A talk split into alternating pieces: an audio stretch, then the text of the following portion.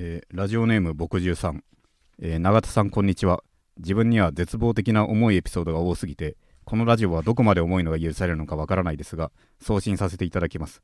私はごくごく一般家庭で育ちましたがある日自分今の自分の形作る決定的な出来事がありました。私が高校2年生の時父の生活態度が180度変わってしまい家族と全く口を聞かない人になってしまいました。それを境に家庭の空気が常に悪い状態でみんなイラつくようになり今父と母は家庭内離婚状態です。毎日リビングで寝ている母を見ていられず私は今一人暮らしをしています。申し訳ないのですが長田さんがどのように育ってきたのかを存じ上げずこのラジオの絶望具合が好きで聞き始めたのですが長田さんはどのような家庭で育ってきたのでしょうか？というお手紙からね始まりましたよ。正直これはねそのはしょって読むかどうかをね事前に相談した部分がありますよね。その長田さんどのような家庭で育ってきたでしょうかだけをっていうでもこれはしょられた方が絶望なんじゃないかと思ったのでやはりそのまま読むべきなのかなと。でも父の態度が生活態度が180度変わってしまいっていう別にここに至る話は特にないないっぽいのかな、うん。ある時父がそうなったという。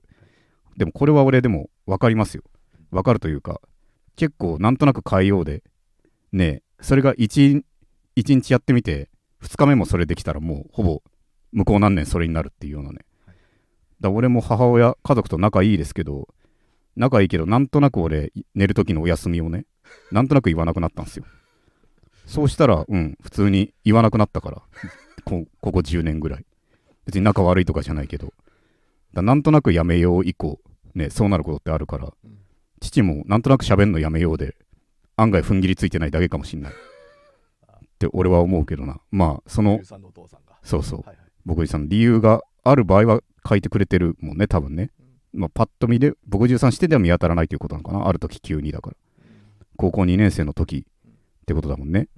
それで風の空気が悪い状態でみんなイラつくようにみんなイラつくようになっちゃうのか。か会話がないとイラつくのがまあまあまあそうか思い思いをやれなくなってんのかな。俺のところは会話がないけど多分思い思いをやっている感じがあるというか。だからいいんだけどもそうかなるほど。毎日リビングで見ている母を寝ていられずうんこれはねこれはそうだ。でもリビングで寝ている母をうん。いやでもうちの母もリビングで寝て寝てんだけどな。うん。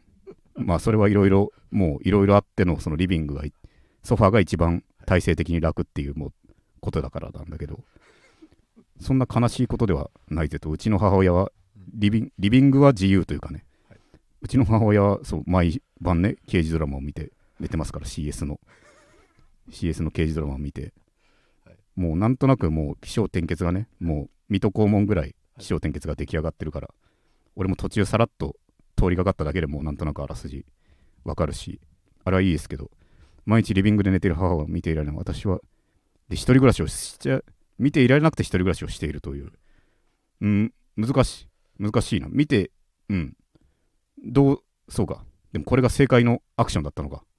わかんないけど。見ていられずにならね布団敷いてねあげそうか。布団布団で寝なってできないのかな。ひ一人暮らしをしてで今は今はでもなどうなってるかわかんないもんな家族が。まだ家庭内離婚状態です。でそうか。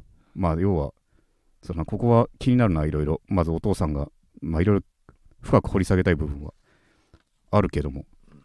まあ単純な疑問はだからそのなんとなく変わったんならでも本当マジでなんとなくで戻せることだということな気がするのと。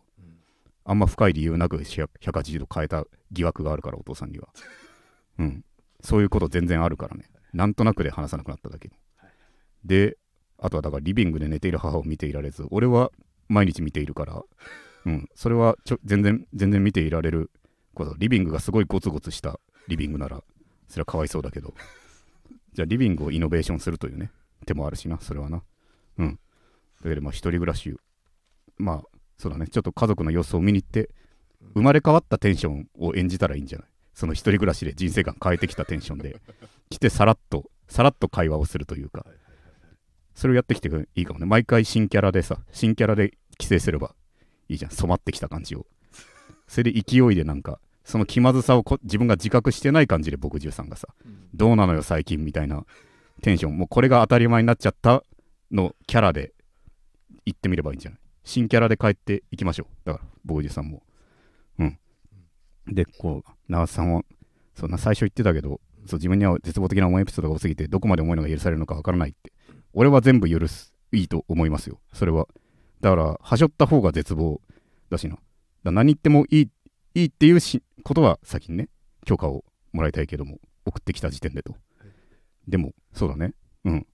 絶望具合大体重いのから軽いのでいいんですよ。俺なんかねあれだもうそのそれくらいの絶望はなんて私ありますよみたいなのはいかんですわ。はいはい。それは。それはだってねじゃあね不幸の不幸の順番があるとしてじゃあ上位何人まで行っていいんだって話になるからねそれは。もっと上がいるからって。一人しか行っちゃいけんのかと。でも1位のやつは言えるような状況でないと思うぞとそもそもがと。言える段階でもうベスト 5, 5万ぐらいのところにいるわけで。それをね言い出したらねって俺は思いますけどね。そう。そもそもうん。喋れるんだから。喋れる時点でラッキーの人はだいぶいるはずだからな。うん。そんなことよりも。えーこのラジオの絶望具合が好きで長瀬さんはどのような家庭で育ってきたのでしょうかと。いうことだけどでもあんたは笑わない子だったわねとはよく言われますね。しきりに。しきりに言われるな。今のお母さん。そう。なんかよくテレビとかで子供のそ育児のトラブルみたいな話が出るたびに、はい。あなたは笑い子笑わない子だったわとそういえばっていう常に言って不安になったわと。大丈夫な子なのかしらと。いうことででも本当にだ泣き叫ぶようなことはしなかったみたいで。だから実家にそう暮らしてますよ俺は。でまあ仲いいと思います。確かに父親とはうんそんなに話さないかもしれないけど大体そういうもんですからね。もう話さなくても悪い空気じゃないような。でも一回そうだななんかお父さんはうん。そうだね。まあ俺と決定的に違うと思うのは野球が大好きだこと。だそういう結構クラシカルなはい。お父さん。だしそう。だな。あとはうん。野球が好きゴルフが好きで。あとはあれだな。やっぱニュースやっててなんかニュースワイドショーとかなってみんなお父さんやることなんかない？一言なんか芯をついた言葉を言いたがるというか？ニュース見て。これはこいつがないないなんだよみたいな。それは俺嫌だから。それは嫌だなって思う。それだけ俺嫌なんだけども。それでまあでも要は普通のお父さんでさかなり。だし母親にまたしきりに言われますね。お父さんにあんたすごい似てんのにあんたはモテないわねって。お父さんはモテてたのよとあなたと同じような雰囲気でって。すごい言われてそれもあったけど俺だってねそりゃ癖のある子たちにはモテてるぜと。癖のある乙女たちにはと。お笑いのファンたちの。そう。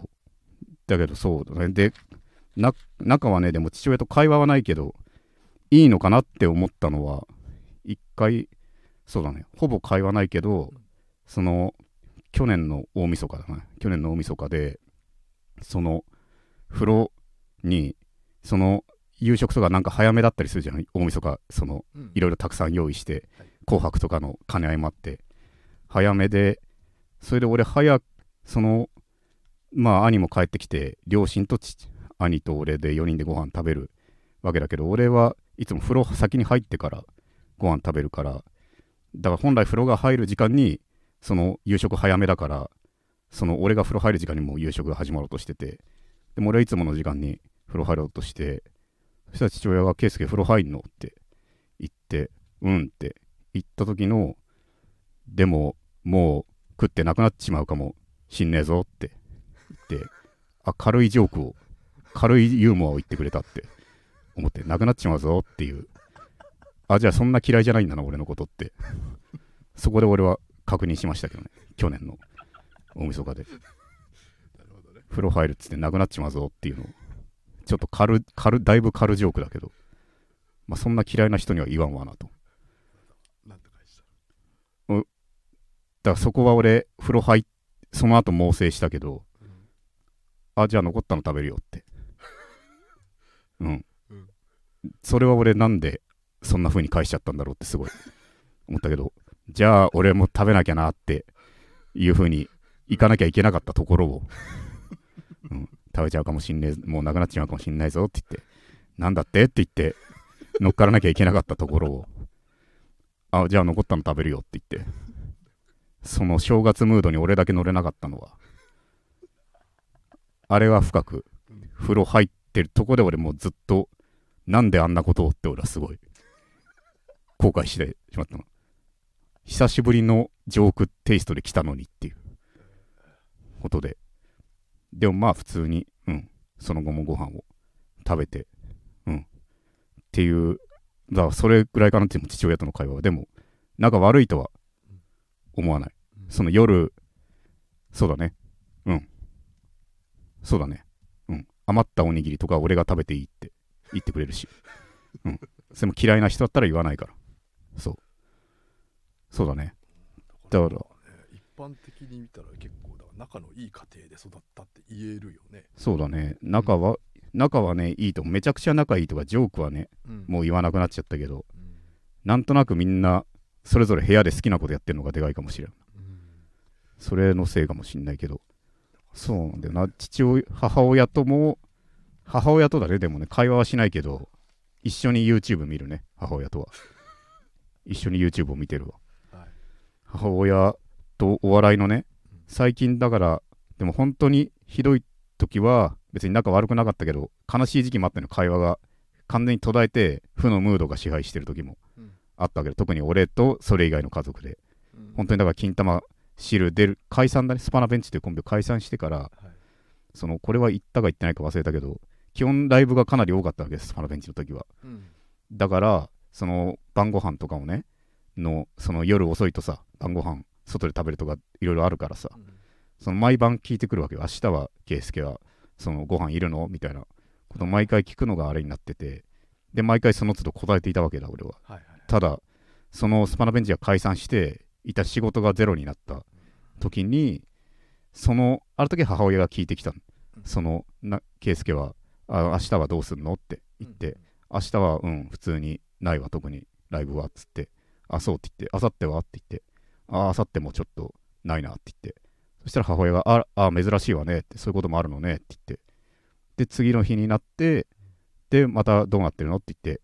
うんいやあさってもうんないないわってまた明日も言って。そこで全て察したようで。それ以降ほぼお笑いの話は振らなくなって。もう俺の実近況を聞くことは一切しなくなって。それでお笑いの話を多分気を使って振らないようになってたのかな。そしたら俺も嫌なというかそういう風になって。だそっからだね。やっぱ少しずつ m 1を23日置いてから見るようになるなる人間になってしまったのは一時期。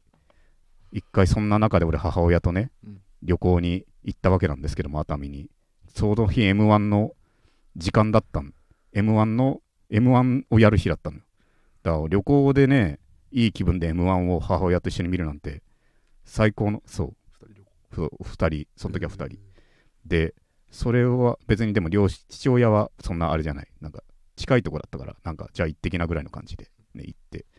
それ m 1やると確かトロサーモンさんが優勝トロサーモンさんが銀シャリさんか忘れたけどそれぐらいの年だったけどでも俺はねその何もしたくないからもう本当にその見たくないからさずっと、うん、風呂風呂場で座ってて風呂場も暑いからさ暑いし肌荒れてんのよ。肌荒れて熱海だからさ、はい。お風呂が海水なのよ。しょっぱいのよ。だからその血血とか出てるから俺の指は。はい。めちゃくちゃしみるのよ。はい。足も。だから座れなくずっとだからあのシャワーのあの椅子で椅子のところでずっと座って m 1が過ぎるの。風呂入ってたっていう言い訳をしたいからさ。見たくないっていうのはプライドが許せなかったからちょっと風呂入りたいからっつって m 1長い23時間ぐらいずっと座ってで戻ってきてであの時はね今思えばうんおかしいと。でも俺終わってもうそろそろ終わってるはずじゃないかって思って戻って母親が m 1見てんだけどもでもちょっと飯飯行こうぜお母さんと。言ってもうあと3組ラスト3組のネタが始まるのよっていうはいだけど、でもまあいいじゃないか後で結果見ればって言って。で母親も異常だったと今考えればそんなのと。普通に一緒に見ればよかったんだけどもちょっと、うん、もう飯行こうよともういいいいよ。ニュースで見れるじゃんっつって。言ってそういうのもありつつあったけどそういう暗黒の時代はあったわけですよ俺お笑いを。見るのが。まあそれも後からちゃんとチェックしたけどね当然 m 1は。だけどそれもあってで最近になってお笑いをね改めて見るようになってきたけどやっぱそうだな。その時は何だろう。でもあれなんだよねでもいまだにいろんな YouTube の人とか見るけどうん。サマーズさんとか、うん。まあ、おお互い知ってる芸人を見るのが多いから、まあ、最先端の若い芸人よりは。YouTube ってのは主に芸人さんのチャンネル。そうそうそう。いや芸人さんの以外は見ないもんほんと。うあとディズニー海外ディズニーの映像も一緒に見るけどサマーズさんとダイアンさんとかうん。あとさらばさんとかうん。見て、でもあれいまだにその後人力車の後輩が出るのは俺はだトンツカタンとかがサマーズのチャンネルに出たんだサマーズさんのチャンネルに出て。だけど俺その回はスルーしてというのも俺はもうさトンツカタンを克服したんだけど克服。うん、母親が母親がだからもしかしたら俺がその嫌がると思うんじゃないかと人力車の後輩がもうサマーズさんと絡んで仕事をしている様をうん。圭介はどういう気持ちでうん。正気で見れるのかしらっていうそういう気遣いをしてるんじゃないかっていう気遣いを俺がしてだトンツカタンをスルーしたり。若い後輩の後輩露骨に後輩なのはなんか両親母親もスルーしている気がするというか俺が心乱れるんじゃないかっていうことで。だけどそうだね今一緒にお笑い見てるけどな。うん。だからさ、うん。この牧獣さんのお話うんとかだとさ、うん。まあ要はあの永田さんの絶望具合が好き。うんだから、うん。家庭環境も結構大変だったんじゃないかみたいなあそうだね。そういう多分意味合いだと思うんだけれども、うん。あの逆に言うと、うん。なぜ永田家今の家庭環境で、うん。この永田圭介が誕生したのかっていうのがうん。見えないのが今だから恐ろしいよね。なんだかんだで俺は結局良くないっていうかねなんだかんだその言葉には出さないけど妙なところでもやっとしちゃうところがうん。あるわけなんよ。うん。例えばこの前のだって大阪帰ってきてもう別に全然全く顔に出してないよ。全く顔に出してないけど大阪帰ってきてその夜遅くに帰ってきたわけよ、うん。と大阪から東京に帰ってきてただいまって言って。で母親が、まあ、気を使ってなのかな？だから俺が帰ってくると思ってなかったからなのか。うん。あおかえりって言ってあのご飯帰ってくると思ってないから用意してないけどっていううん。話をしてて、まあ実際俺食べてきたのよ。うん。俺としては大阪どうだったを最初に言ってほしかったわけよ。前向きな話で受け入れてほしかったそのご飯食べ用意してないけどっていうネガティブテンションで迎え入れられたことに俺はだ顔には一切出してないけどだいぶイライラして部屋の中でイライラというか思ってた帰りと違うぜっていう。しかもちゃんと仕事して帰ってきたんだぜ俺はって。ただただほっつき歩いてただけじゃないんだぜっていう。どうだった大阪のトークは今のところ一回もなく終わってるから。そういう思ってたのと違うでのイライラはあるかな。あと基本的にはもうそうだねやっぱりでも考え方がひねくれ寄りというかうん。ネットのさネットの人ってさうん。2チャンネルとかさ悪口が多いって言うじゃない。うん。悪口が支配してるって言うけどでもあいつらもなんか普通の感動ニュースだと結局感動の普通に感動する側の方が多いのよ。うんでも俺そのスレでもう大体一桁番目ぐらいで不謹慎な水差す言葉を言うやつがいるのよ。うんうん正直俺はそっちに共感しちゃってるのよ。基本的には。はいはいはいはい。でそいつはでもとんでもない数のレスみたいなのがついてて重くそみんなにバラクソ言われてるのこのクズがみたいなことうん。言われてるけど。程度によるけどでも俺はやっぱそっち側に、うん、この感動に感動当人たちはいいけどこの感動だけに寄りすがってるやつらが俺は許せんと。同じクズ側のはいはい。やつらがと。俺だからあれだロッキーのさはい。ロッキー2か3か、うん。あのアポロと再戦するときにさうん。再戦か初戦か分かんないけどあロッキーの友達いるの知ってる？あのちょっと荒くれっぽい。てかエイドリアンの兄ちゃんだな。うん。あんまりわからないけどエイドリアンの兄ちゃんは。エイドリアンの兄ちゃんはちょっとろくでなしないのよ、うん。でそのロッキーと戦うロッキーがアポロと戦うっていう会見のところで、うん。そのロッキーとアポロがやり合うのは分かんないよ。うん。でもそのアポロロッキーよりもアポロよりもクソ弱いうん。そのエイドリアンの兄ちゃんがうん。ロッキーの強さにねうん。意を借りてそのアポロに舐めた口聞くのが俺は許せなくて。なるほど。うん。いやおめえはアポロより弱えだろうがと。いうのに舐めた口を聞くの。お前にロッキーのパンチが見えんのかみたいなことを言うけどいや俺のって言えないやつは黙れと。俺のパンチが見えんのかって言えないやつは黙れと思うじゃないですか。なんでロッキーでお前が生きがんだよとなんかその全体的なうん。それほどじゃないけどそのニュアンスをねエイドリアンの兄ちゃんのニュアンスをその大体感じるというかそのネットの感動ニュースに。その当事者たちはいいねロッキーとアポロ本人には俺は心から祝福を言いたいけど他のそのエイドリアンの兄ちゃんたちに対してはお前はだやれんのかとこれをという気持ちが俺の中にあってそいつらに水を差したくなる気持ちはね俺はあるわけだ。だからその何個か前の「トイ・ストーリー」ではい泣かなかったのもだから基本だからそういう良くないところに目ばっかいっちゃってのうん。勝手にイラついちゃうっていうのがね多すぎるから。だそその性格っていうのもそうかもしんないな。なんか感動とかがあったら、うん、だからはっきりはっきり言うとだからあらを探す精神がどうしてもねうん。強いから感動的なのに素直に泣けるのはなかなかないんだよね。だからそういう性格が性格が悪いんだと思います。本当に。性格が悪いとは言われますわ。俺はお母さんからも。お母さんからもそうだね。お母さんからも言われる。かもしれない。うん。お母さんそうだね。性格悪いって。うん。なんでそんなことが言えるのとは確かに。言われたことはあるかもしれない。幼少期の会話が多かった時とかは。あなんか、うん、これ性格は本当に良くないのかも。でも今はいい方向にこの性格を持って俺はだから声なき声を探す方向に俺は今行ってるというか誰か見落としてるやつはいないかとこの他のやつらがはい。探しもう見落としてるところにっていう。そっちの方に俺は今ね心を移そうとしてますね。そうだね。で普通歌他の読みますか？えーラジオネーム、えージャングルさん。長瀬さんは自炊しますか？それとも外食派ですか？うんしない。しないな。うんジャングルは。ジャングルちょっと味しめてるだろお前。この一け一行にお前それはいかんしさ。そうさっきのいじけた根性じゃないけどちょっと思い出してきたんだよな。これはクラスこの手紙とかこの番組はクラスだとしたらさ、はい。俺はジャングルがさなんか受けて変にはまってさなんか普通のこと言うだけでジャングルなら受けるみたいなのを、はい。俺はクラスの隅っこで、はい。あいつ全然面白くねえよなって思ってるタイプだったから。なんであいつばっかりなんかハマってなんかちょっと言うだけで受けてみたいな。絶対俺の方が面白いしって隅っこでジャングルをそういう目で見てるのが俺だったから。このなんかもうハマっちゃってる感じは俺はそこは気に入らんかもしれん正直。こっちがうんこっちは嫉妬だね。俺がだから同じ側だったら嫉妬してるわ。ジャングル。なんでなんか受けてみたいな。でなんかスターっぽい感じ出してるしってクラスの中でみたいな。そういうのはあるな。なんかまあ大体そういうの。まあラジオ側職人側がでもそういうことかもしれない隅っこでね中心の人気者をだ中心のいじられキャラはマジで。俺嫌だった。中心のいじられキャラで本当にいいやつって数少ないからな。やっぱそのいじられでスターになった傲慢から嫌なやつになってるやつ結構いるからな。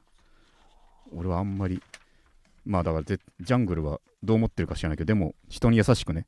人に優しくしてほしいと。俺以外のところにはちゃんともっと56行ね。書いてくれと。俺は許してあげるけどもちゃんと全部で自分のノリが通じると思うなと。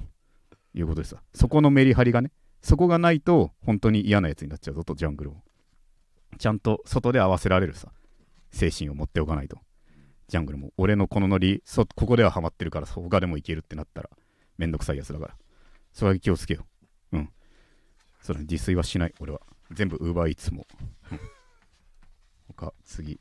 これ、えー絶望ネーム、えーカニみそさん。えー先日某動画配信サイトにて永田さんが出演されていたエロキンという番組を視聴しました。多種多様な魅力を持つセクシー女優の方々と濃密な接触を持つという世の男性の夢を具現化したような内容でこの思い出を胸に抱いている限りどんな絶望的状況があったとして乗り越えられるのだと思感じました。いつかまた記載永田監督の作品が見られる日を待ち望んでいます。これ確かに今書いてますね。この思い出を胸に抱いている限りどんな絶望的な状況でもうん。乗り越えられるのだって、まあ多少もうここが本当に的を射ているのは、うん。俺も時折あの番組を改めて見て自分でオナニーをしていますという。俺が俺が出てるシーンを見てオナニーをしてるっていう。だ本当にその通りかもしれない。この思い出を胸に抱いて希望にしちゃってるから。うん。そう。だってマジで思い出相当思い出せるからね。俺が直でそのくらエロいことを食らうわけよ。監督監督もいろんな企画に出させてもらっててうんそれでいそうだね。1個はだからそのまあ AV 導入選手権という企画があってはいはいはい。だからよく AV のそういうエッチな行為をするまでのストーリーって AV にあるじゃないと、はい。だそこまでの至るまでの完璧なストーリーを作ってみせるだから本当の本番まではいかない、い、はいはい。わばソフトエロはい。なバラエティよりの企画、はい。それに俺は何個か作ってて、うん。そうだな。俺はあったのは何個かまあこれは P は避けられないんでちょっと言っていいっすかね。言ってでも P は確実に入れてもらうワードが出てくるんですけどまあ何個か作った中で俺がおかずにしたのは、あの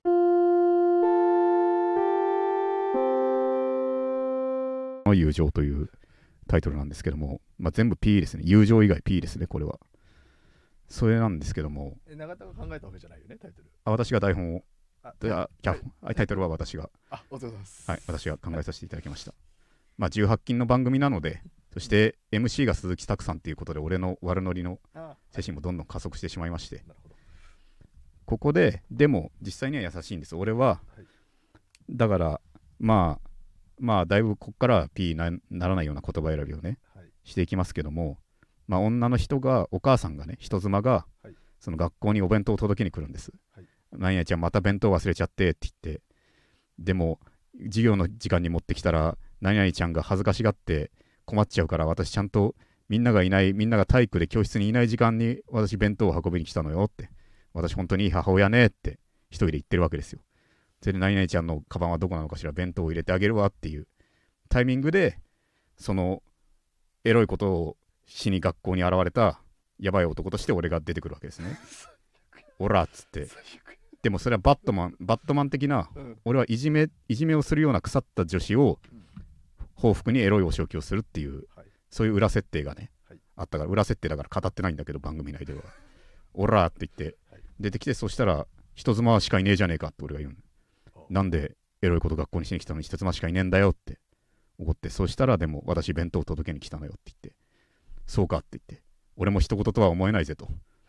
俺も弁当を昔授業中に母親に持ってくられてそれでみんなにからかわれてそれでグレてしまってこういうことすするしかない人間になっちまったんだっていうことで感情移入していくわけよ2人は。感情移入していってそれでそんな世間話をしてる間に授業が終わるわけよ。はいはいはい。授業が終わって大変な生徒が教室に戻ってくるって言ってでどうしようと。今私が母親ってバレちゃうから母親ってバレたらまたないその息子がお前またお母ちゃん来てんじゃねえかってからかわれて息子が恥をかいてしまうわって言って、はい。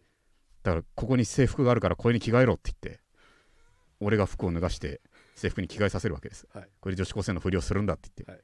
着替えさせてそれで女子高生に着替えさせて小エ生徒だと思われるから母親だってバレないぜって 言ってでもあ助かったわって言ってでもあなたはどうするのってあなたは不審者の格好のままじゃないって言って だ俺はもう仕方ねえと。最後に人助けができてよかったぜって言って捕まりに行くぜって言って。捕まろうとするところでその俺の心の優しさに気づいた人妻が、あなたは捕まえさせないわって言って、はい隠れてなさいって言ってここに隠れてなさいって言ってその人妻が普通に椅子机に座って俺を机の中に隠すわけ。はい。その机の下の中に、はい。それで俺はその人妻のはい。その股間がもう目の前にはい。あるわけよ。はい。でなんで俺にこんなことしてくれるんだって言って。でもあなたはもう私私あなたも病その弁当を、ま、持ってきた母親が恥ずかしくてこうなっちゃったんだから私の子供みたいなものよって人妻って言って友情が生まれていくわけ、うん、友情が生まれる。友情が生まれていく。だからこれテーマは、うん。だ人妻と、はい。だからさっき P 入れた、はい。要はだから若い女の子が好きなやつのはい。変態とのはい。友情は成立するのかってだから性癖が合わない2人が。異性の友情は成立しないって言うけど性癖が合わない2人ならっていうのがテーマだからそれ人妻とそういう変態との。あでボソボソ会話してたらお母さんが怒られるんです。お母さんその母親役の「あすいません喋ってました死後は。しちゃいました」って言って。罰としてこの問題解きなさいって先生に言われて「あ解いてくるわ」って言って黒板に問題解きに行くんです、はい。そしたら俺がだから机の中隠れてて、はい。俺のせいですまねえと。問題解く羽目になっちまってすまねえって言って一人で後悔してたらそこに俺が本来お仕置きを加えようとしてたいじめっ子の女子高生がその母親のの女子高生がその問題解いている間にこっそり椅子に画鋲を置くんですよ。いじめで。置いてあの野郎って俺が言ってそしたらしばらくして問題解いた女子高生が戻ってきてその画鋲に座ろう気づかずに座ろうとするのね、いや問題難しかったわって言って、そうとしてこのままじゃお前人妻が怪我してしまうじゃねえかって。仕方ねえって言って俺が座ろうとしているところに俺が机の中から頭を出してその画鋲を頭でバッてどかしてそのどかしたところに母親がグッて座って俺の顔に座られるっていう。っていう。座られるっていう。導入。それをしてあげそうそう。それででも助かったわって言って いいってことだぜって言ってそこを見て俺オナニーしたから。そこを見て。改めてそのシーン見たら思い出せるからさやっぱ座ってもらった記憶が。うんじゃあこれは一つじゃあ、うんポイントになる。そうそうそう。確かにこれは楽しかった、うん、まあ最近はねちょっと本当あれなんだよね。そのすごい更新が遅いんだよね、うん。最新回がもう2年前ぐらいになってるから。だからすごい更新が遅いやつだから。当分後ですね。これ新作があるとして。うんはい。なるほどね。そういう感じですね。はい。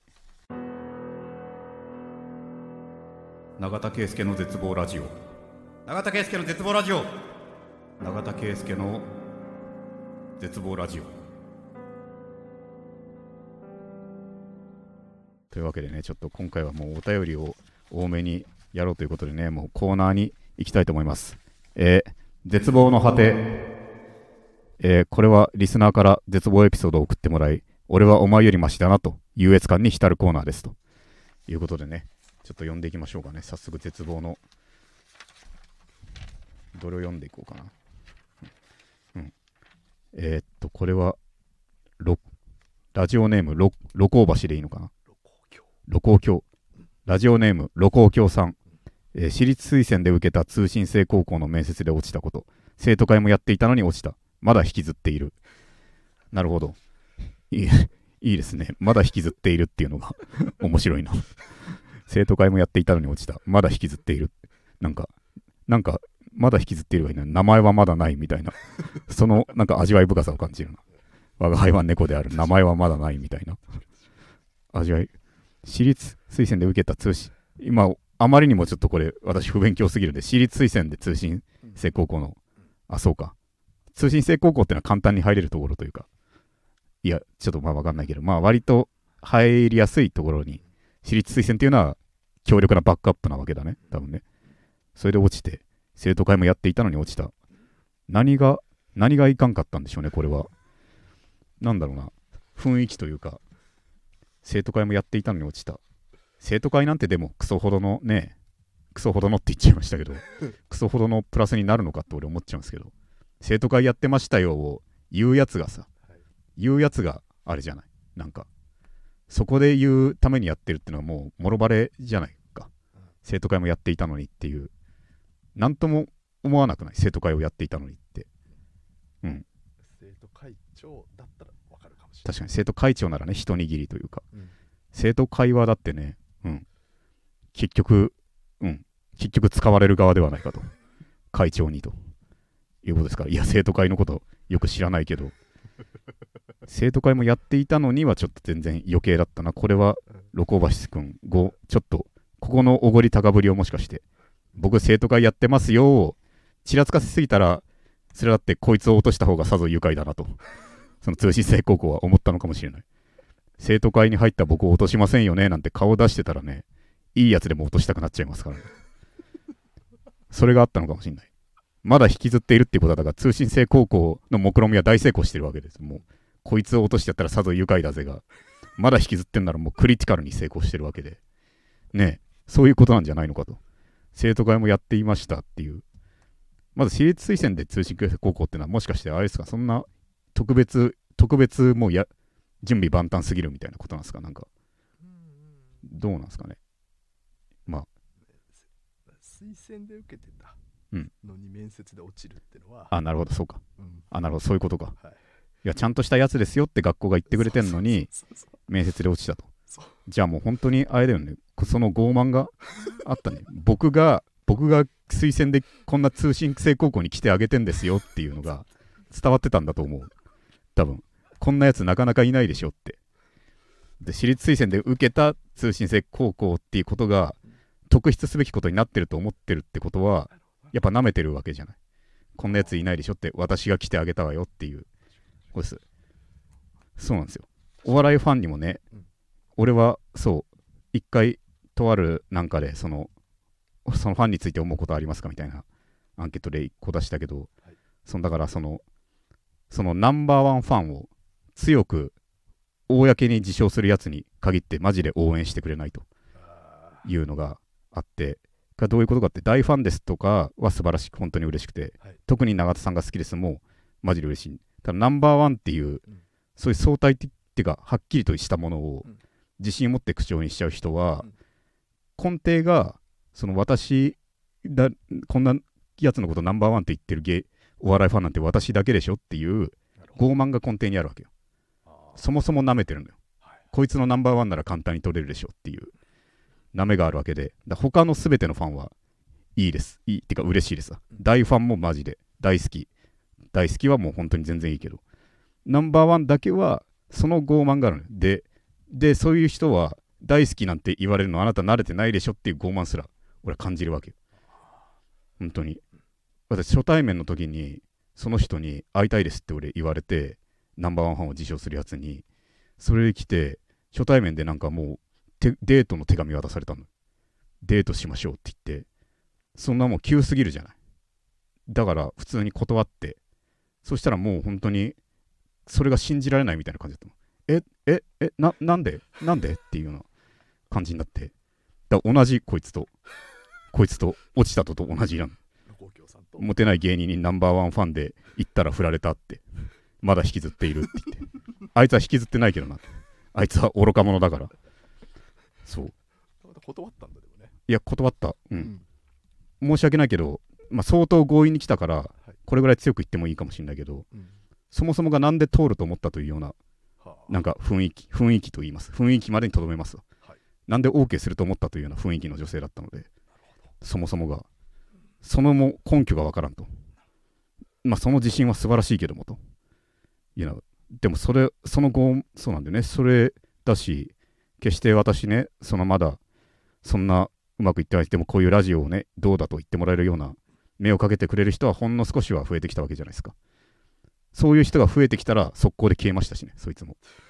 だマジで私だけがファンっていうのが好きだっただけなんですよ。うん。そいつはもう本当にだから根底舐めてんだよ本当に好きな人が出始めたら速攻でいなくなってもうだからゆるだその傲慢を見破られたんだ貴様は。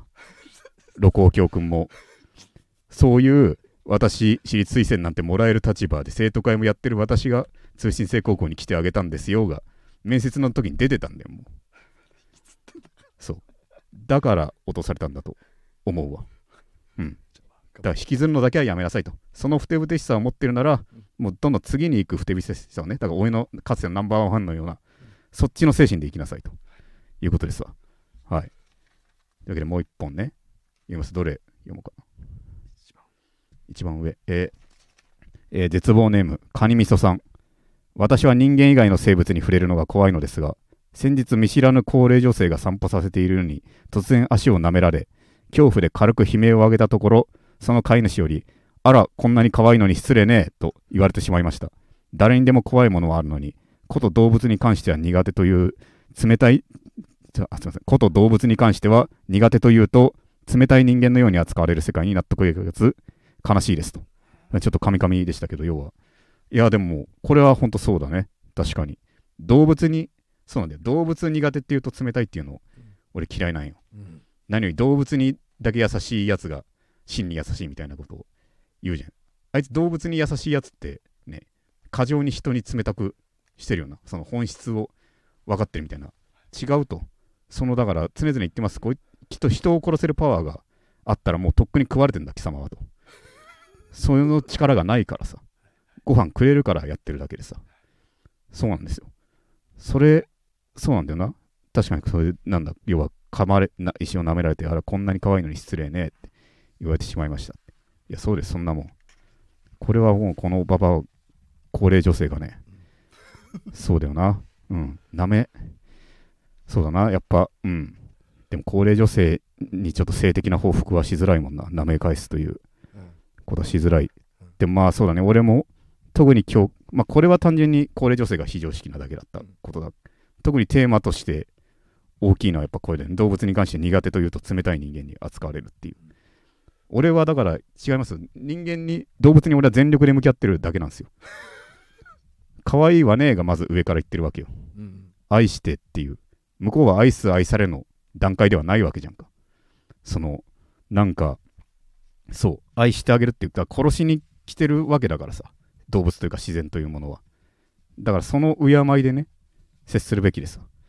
そう、そして動物にだけ優しい。それは俺マジで気に入らん。動物の声を喋れないのをいいことにって。喋れないことをいいことに、お前の愛が全部伝わってるかのように振る舞って。人に冷たいのは俺はマジで許せんのだ、こういうやつが。動物好きみたいなのが人に。お前、じゃあもう、なん人のあれ頼んないみたいな、もう、喋んなと、日本語を喋んな、もう。そういう人はもう日本語をお前、頼ってお前、電車乗ってお前、そういうのとかお前、ペットフードも作ってもらってお前、何をお前そんな人のお前あれ、あれだみたいに言ってんだ、こいつはって。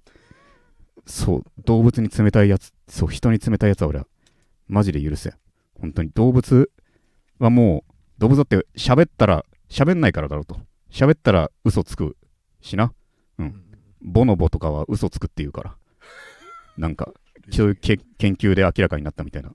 ボノボはマジで嘘つく知能を持ってるんで。言葉はつかん、喋れないけど。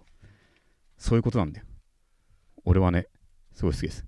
西森博之さんっていう漫画家、今日から俺はあの人のはい短編集があって、それでね、俺、すごい好きだったんだよね。その、なんか、都会に疲れた女の子が、その、なんか、もう社会とかいろんなものの冷たさに絶望してるのよ。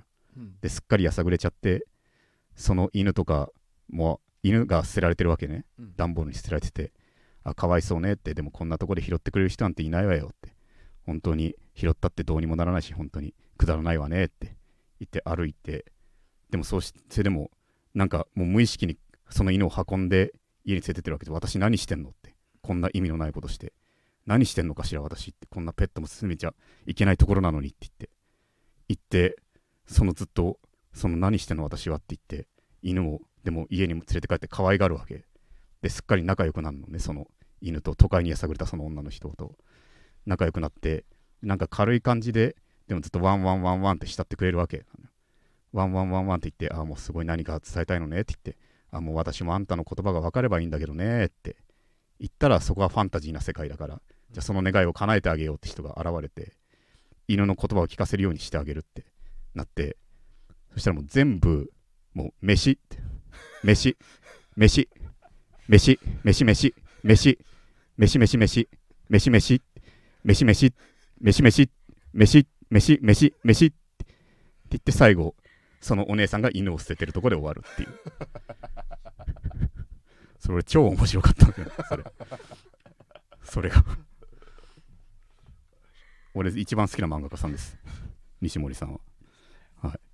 はい。というわけでね、はい。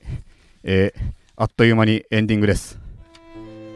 えーこの番組ではね、リスナーの皆さんからレターを募集しております。番組を聞いての感想や質問、コーナーへのレターなど何でもお待ちしております。えー番組配信画面のレターボタンから送ってください。ラジオネームも書いてもらえると嬉しいです。えー番組の感想は、ハッシュタグ絶望ラジオでツイートしてください。ということですけどね、最後でも言いたいことを言えたらなんか、うん動物の、うん。いや、でもそれが可愛いって人もいるかもしんないけど、だそれぐらいのことしか望んじゃいけないと。深い愛まではさすがに伝わってないはずだと。だまあ人も、ってか人ももっと高度に愛を返せる人とね、もっと出会ってほしいと思いますね、ちょっと。というわけで今日はラジオをたくさん、ラジオじゃない、レターをたくさん読む回でしたんで、ちょっと触れ合えてよかったですね。というわけで、はい、えー最後まで聞いていただきありがとうございました。来週も絶望しましょう。さようなら。